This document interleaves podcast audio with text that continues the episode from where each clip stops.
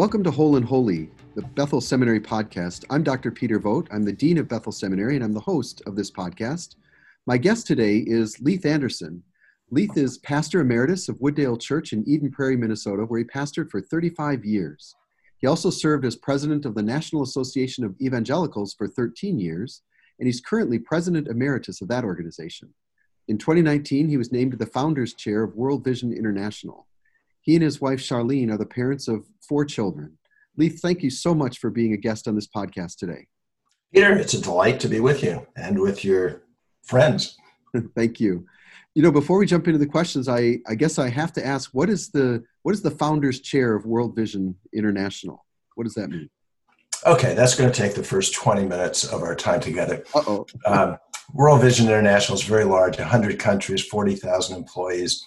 And the international board has one particular seat that uh, historically has been determined by the United States in this broad partnership.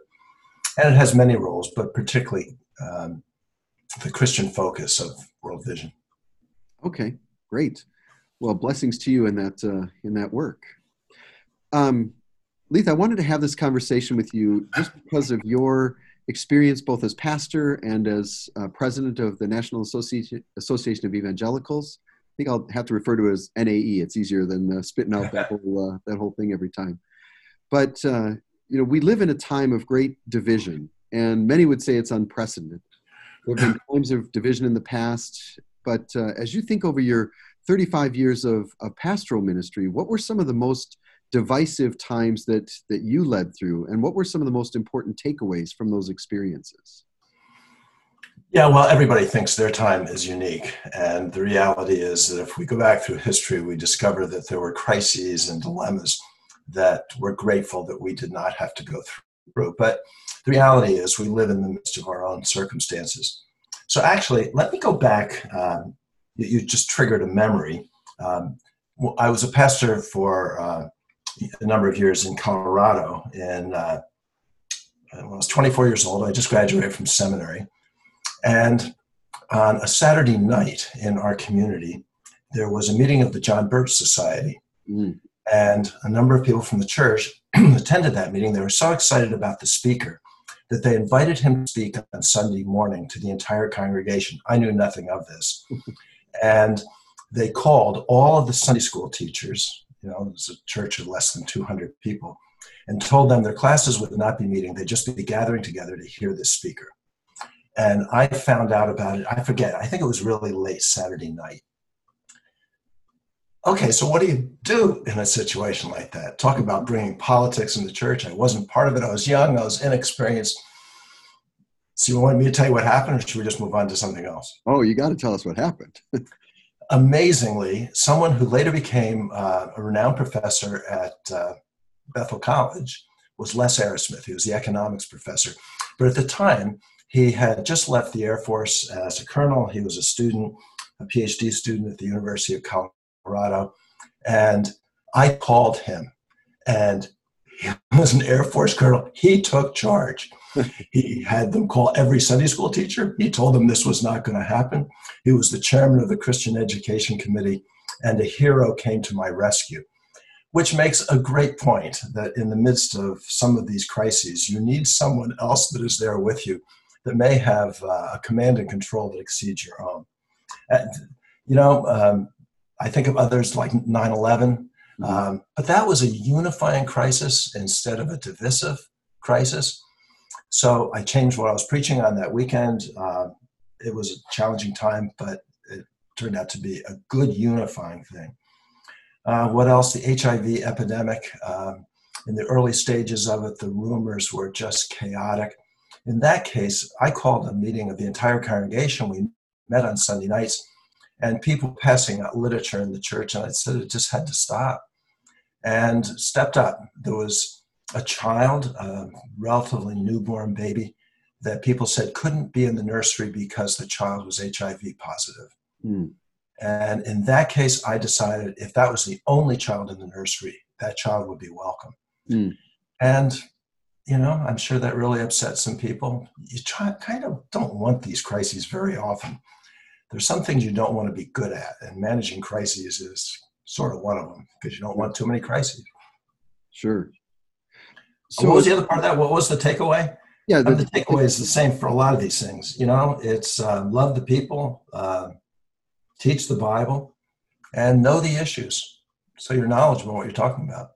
Yeah, well, that that gets to the you know the idea we're a few weeks away as we record this from the presidential election, and the polls tell us that we're as divided as ever politically. Uh, what was your approach to dealing with then political issues and things like that when you know elections come up? Every every election is we're told is the the most important election of our lifetimes. And and people invest themselves so heavily in it. So what was your approach to dealing with political issues uh, in leading the church well wooddale church uh, was a large congregation very diverse and that included uh, political diversity and I had some underlying principles that I wanted to uh, espouse. One was that the church be a safe place for everyone. And that included uh, lots of things, socioeconomically, but politically as well. I tried then, and would today, focus on Bible stories that are accepted because of their authority in the scripture, but also connect to the circumstances of the moment. So, an example, whether then or now, would be among the disciples of Jesus. And telling a sermon that Matthew was in the same group of 12 with Simon the Zealot. Mm-hmm. So, Matthew was, you know, by their definition, a collaborator. He was collaborating with the Roman invaders who had occupied the land, and he's collecting tax money to support their control of the Holy Land. Mm-hmm. And then Simon the Zealot, I mean, you read about zealots, they're amazing people. They carry knives hidden in their clothes. So, in case they were ever with a Roman, they could kill that Roman or kill a collaborator. So, we're talking about people at the farthest ends of the political spectrum. And they came together in Jesus Christ. And that is exactly what Christians are, and that's what the church is to be. Was that easy for them? I can't imagine that was easy for them. Yeah. Did they immediately trust one another? Probably not.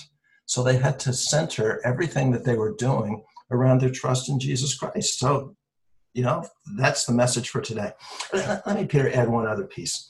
And these kind of permeate all of this topic. But that is that we need to be pastoral and not political. Mm. And I think right now we are in a country that is just stressed out. People are just stressed about all kinds of things. It's not just politics, it's the pandemic, it's their loss of employment, its concerns about family. All of these issues are there, and people are depressed, and it's just spinning out all over the place.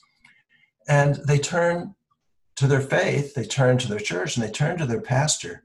And we need to minister to them pastorally. So, top of the list is not the politics, it's how to serve people as their shepherd to get them through the challenges that they're facing. Mm. That's great. Yeah, I've I've used that example of uh, Matthew and Simon. I've talked about you know what what staff meetings must have been like with uh, with the disciples gathered together with such differences and and that sort of thing. It's it's hard to fathom, but that's uh, that's such a really important important thing. Are there particular things, um, activities or programming things. You've talked kind of about you know being the pastor and being pastoral, not political? uh, particular activities that you would do to kind of foster that that unity besides obviously there's corporate worship where we're we're called to be christians and and that's our focus is on christ. But are there other things in the church that you would that you would do uh, to to kind of foster that? Would you ever address things you know maybe a, a discussion group even talking about politics but doing it from the standpoint of saying you know setting aside differences and focusing on unity or, or were there thing, other things that you might have done to, to kind of try to foster unity? Yeah i'm not sure how applicable these are to other times or other places. Uh, there were times when i did this. For example when the united states invaded iraq and i couched it in terms of what the bible had to say about that part of the world and it says a great deal mm-hmm. and then use that as a setting to discuss the, the current uh, politics and invasion. I chose to do that on a Sunday evening. Uh, not in a Sunday evening service, just set it aside a different time so that the Saturday night and Sunday morning services were primarily worship and not addressing these issues. And I must say, they were exceptionally well attended on Sunday nights, mm. packed out. A lot of people came. And the goal was to be biblical and to give people a context in which you know they could do those things. Um, and yeah, there, there, would be other discussions, there'll be things available. I, I chose generally not to allow the church to be politicized. So, for example, we would have outsiders that would bring voting guides. Hmm. And we just had a decision that we would not allow those, that they were picked up when people brought them and uh, they were not available to people. I remember one time when, uh, actually more than once, when during the services, people would come and they would put political flyers under the windshield wipers of cars. Yeah. So we organized a team that was ready to deal with that and then followed them around and took them off the cars because people didn't come to church expecting a political flyer on their cars. At one time, uh, someone got upset and said they were going to call the police, and our person said, Fine, you can call the police. But the, the irony over this was that they were promoting uh, a series of candidates, all of whom were in the building all of whom were members of the church. Oh, my. From the highest state offices to local positions and state government. Um, so the people in the church were engaged politically, but we weren't taking a policy or an endorsement on behalf of the congregation. Mm-hmm. And I think that distinction is really important. And one other piece of this I, I chose as a pastor uh, not to personally engage in external politics. So for example, once I was asked to pray at a national convention. I declined to do that, but I would participate in inaugurations. Mm. So um, one of our members was the governor of the state, so I, did the prayers in each of his inaugurations, as well as a presidential inauguration in, in Washington. And uh, but I saw those as government events rather than political events. Mm-hmm. And maybe that's a subtlety that was mine and that others didn't grasp, but uh, it's the way I chose to do it. Mm-hmm. One of the things that I think can be a, a challenge sometimes is for people to have a hard time drawing a distinction between sort of their their politics and their theology. So some people try to bring it in, and so did you take a stand? For example, some people don't want flags in the in a worship center uh, because that's a kind of a political. It's seen as a, a political thing. Did you um, did you have that in the in your sanctuaries or worship centers, or was that something you drew a line on? Well, you reached back and just touched a nerve. Um, yeah, in 1984, the church relocated, so we moved. Uh, nine miles in three towns. The church had always had flags, and I chose to leave the flags behind in the old building with the theological understanding that the Church of Jesus Christ is universal. And if people from another country come, they should sense their solidarity in Christian faith rather than in a particular country. So for a while, we, for a short while, a few weeks or months, we didn't have any flags. That was really distressful, particularly to an older generation. And finally, I agreed to do it, and the flags stayed there after. Mm-hmm. And you know, the, the lesson there is you, you've got to decide which are the most important issues, and that was not an issue worth dividing over. Mm-hmm. Yeah, yeah, and that is the challenge. I think is when you do have those different perspectives, the generational divide, those can be really tough to to navigate. Um, Leith, as you think about how we're you know doing during sorry doing church today in the midst of a pandemic, some in person, some watching online, that sort of thing, and and I know that you're not currently pastor of of Wooddale, but you're certainly observing how things are done and and I'm sure advising and, and that sort of thing. Are there uh, uh, does that change how you seek to avoid division? Do you think that creates a, a, a greater obstacle to to forming unity when we may not be physically present in the same um, in the same space? Uh, we're doing things online. Does that uh, does that make a difference? Do you think in terms of trying to foster unity and and what might we do to, if if it makes a difference, how would we try to do that in the midst of these challenges? I have a lot of conversations with pastors across the country, um, in from different races and geographies and size of churches, and it is the proverbial two-edged sword because there are people within churches that are actually divided over this that think that everyone should come together and others that say until the pandemic has passed no one should come together. So i think we need to acknowledge that and i think that we need to understand the context in which we minister. So what you're able to do in one community you're not able to do in another. And as a pastor you don't own the church. It's not just your opinion it's the opinion of the people in the church However, it's also an astonishing opportunity. I think almost every pastor I talk to, uh, I, I talked to a pastor recently in a, in a church of 50 people in metropolitan New York, and how their congregation has grown nationally mm. through online sermons. Yeah. And that would have been absolutely unimaginable a year ago. Yeah. So it's recognizing the reality of divisiveness and recognizing the opportunity and communicating to the congregation that there are both of these things that are present. And then how do we leverage this for the glory of God and for the blessing of the people and the growth of the church? Hmm. Yeah.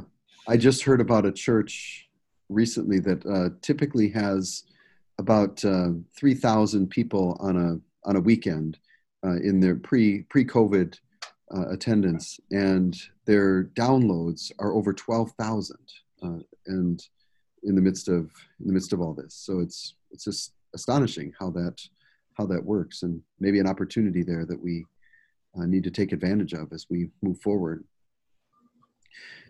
Uh, your your work as the National Association of Evangelicals, the NAE, that is of course, you know, uniting evangelicals, uh, their commitment to Scripture, and and that sort of thing. But it, that group does take stands on you know Supreme Court cases and and things like that. How did you avoid bringing that what might be seen as a, a political stance into uh, into the church? Because you were wearing, well, I guess maybe you were. Well, at one time you were president. You were president of the NAE and pastor at the same time for for much of the time at least i think right? So how did you yeah, there was an overlap. Yeah did you see yourself as wearing two different hats? Did your congregation see that that way as uh, that or did, was there was that challenging to to do that? Was nae seen as political and therefore people could know you politically in their minds from your work with nae yeah the short answer to that is i tried to keep them separate so I may have met during the week with leaders of the government or other governments around the world in my NAE role. I didn't say anything about it when I came back on the weekend. Mm. Actually, you could have attended Wooddale Church through those years, and unless you looked it up or somebody told you, you'd probably never know that I was doing any of these things, mm. so writing books or speaking elsewhere or, or NAE. But you know, with NAE, and we're talking about uh, you know, a lot of denominations, a lot of variety across all kinds of American Christian faith, evangelical faith. Sometimes pastors say that being a pastor is like uh, herding cats. Hmm. Well, with NAE, it was more like herding squirrels. It, it was it was actually uh, a grade above that. Hmm. And in terms of you know an approach, um, I sought to bring people together in common denominators in graduate school, I took a course on conflict management. And one of the things I remember from that was in the midst of a crisis or even just a challenge, one of the responsibilities of a leader is to call the organization to its norms. Mm. And that that is a helpful way of resolving conflict. So, what are the norms? What are the principles? What are the standards of evangelicals? And constantly calling back to that. Mm-hmm. And if I can use a historical example, uh, during the Revolutionary War, there was a famous battle in uh, upstate New York. And obviously, the British and their mercenaries were going to win. Except there was um, one patriot who gave instructions to his uh, farmer friends with single shot muskets. And he told them the night before the battle don't waste your shot on those who fight for sixpence a day. Aim your muskets at the epaulet men. Hmm. What he was saying was there are so many mercenaries out there and we're so outnumbered. Even if every single shot got one of the other soldiers, they're still going to win. So find someone who's wearing an epaulet, that is an officer, and shoot them. And if you get the officers, you win the battle. Hmm. It really changed warfare. And by the way, officers, I guess today don't wear epaulets because that story is too well known. And the lesson there is if you get the leaders of the church or the leaders of evangelicalism, others will come along because they have their circles of influence. So while we want to relate to everybody, we also need to distinguish who wears the epaulets in the church, who wears the epaulets in American Christian faith, and they then in turn can be enormously helpful in influencing others. Mm. Yeah, I was a naval officer, so that uh, story I don't I don't like that story. uh, I've I've heard of that though too. Um, well, and that that raises a question um, as well. You know, evangelicals are divided even on whether that term is a is a helpful one at at points. And you know the some would see the the evangelical church too aligned with a particular political party and and that sort of thing. What is your what are your thoughts about how to how the evangelical movement not necessarily the nae as a as an organization but the evangelical movement in general um, should be thinking about that? Would it be the call back to first principles again and, and use that as the, the guide for, for thinking about that and moving forward? Yeah, we can't be beholden to any particular descriptor. Um, before Christians were called Christians, they were called followers of the way, they were disciples of Jesus. So terminology can change, but faith in Jesus Christ is what is eternal. I think the evangelical label is going to go a long way for a long time. You know, I sometimes, I've actually done this uh, in Chicago where I'll be with a group of people and I'll say, What's the tallest building in Chicago? Mm-hmm. Every time I've done it, everywhere, including Chicago, they say the Sears Tower. Yeah. It hasn't been the Sears Tower for more than a decade. It's the Willis Tower. They changed the name. But just because you change the name doesn't mean that people change the name. they still use the old name. So evangelical is a good word, but it's who we are as evangelicals that we take the Bible seriously. We believe in Jesus Christ as Savior. So I think that's uh, that's central to what we need to communicate. Hmm. Yeah, yeah, I think that's that's right, and, and those first principles are so so important. Um, you mentioned 9/11, and that was a a time where you know everybody knew what the topic of the sermon was going to be that following Sunday. I mean, since that it was impossible to not address it, and and so everybody knew what the what the topic was going to be in every church in the United States. I think there, and it seems to me that on November eighth, people of this year, people are going to gather for church either virtually or in person, and assuming we know the results of the election. There's going to be some portion of each congregation that's going to be elated. Some would be disappointed, if not crushed so, what would you recommend that pastors say on that on that morning? Should they address the election results? How do you how do you envision? Yeah, what would you recommend for our listeners as they're thinking about this and planning this just a few weeks away from the time we're recording this? That they're they're going to say something. What would you what would you recommend? Yeah, that's going to be a challenging date. Um, ironically, three maybe four years ago, I accepted a preaching invitation to a large East Coast church for November 8th of 2020.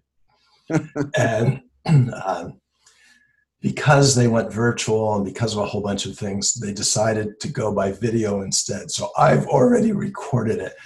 But the idea of having an outside speaker who doesn't know the congregation speaking at that service on that Sunday, you know, I'm not sure that's quite a fit. What they're going to actually end up doing is play my video and have someone from the staff also speak, which I think is a good choice. Uh, my advice has been actually to other pastors recently is uh, to prepare in advance in advance and announce in advance.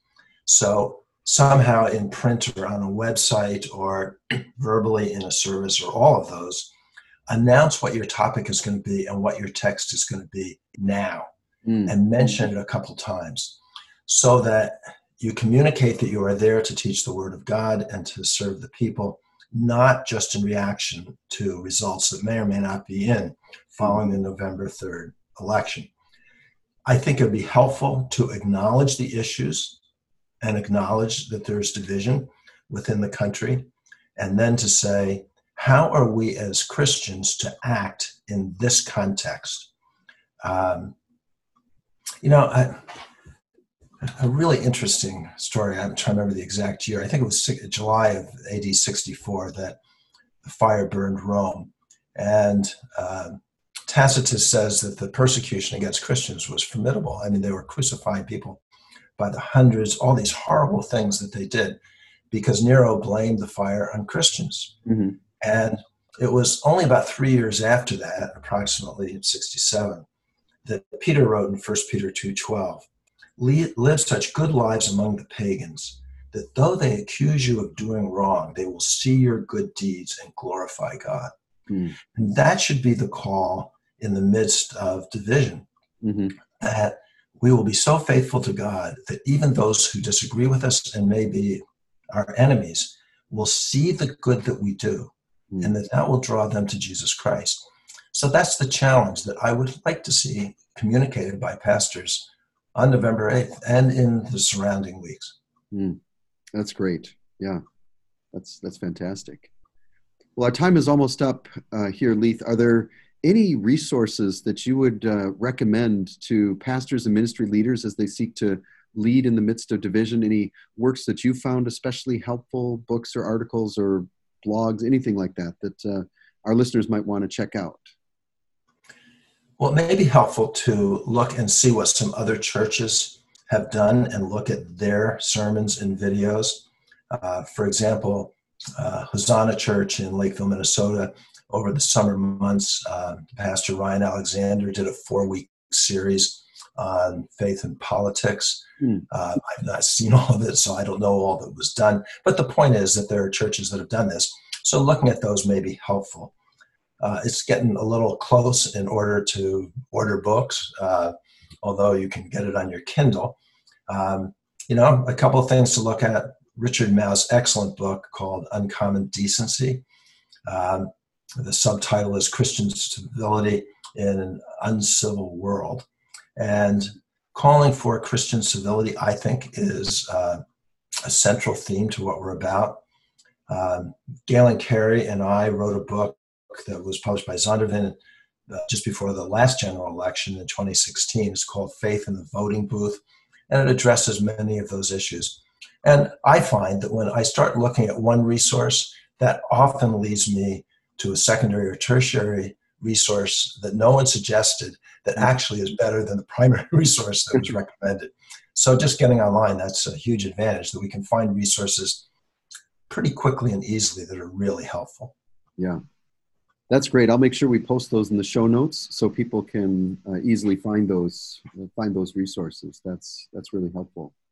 Any last thoughts you want to share with our our listeners on on this topic? This has been so helpful. I've enjoyed it and, and learned a lot. Any any final final thoughts for our listeners?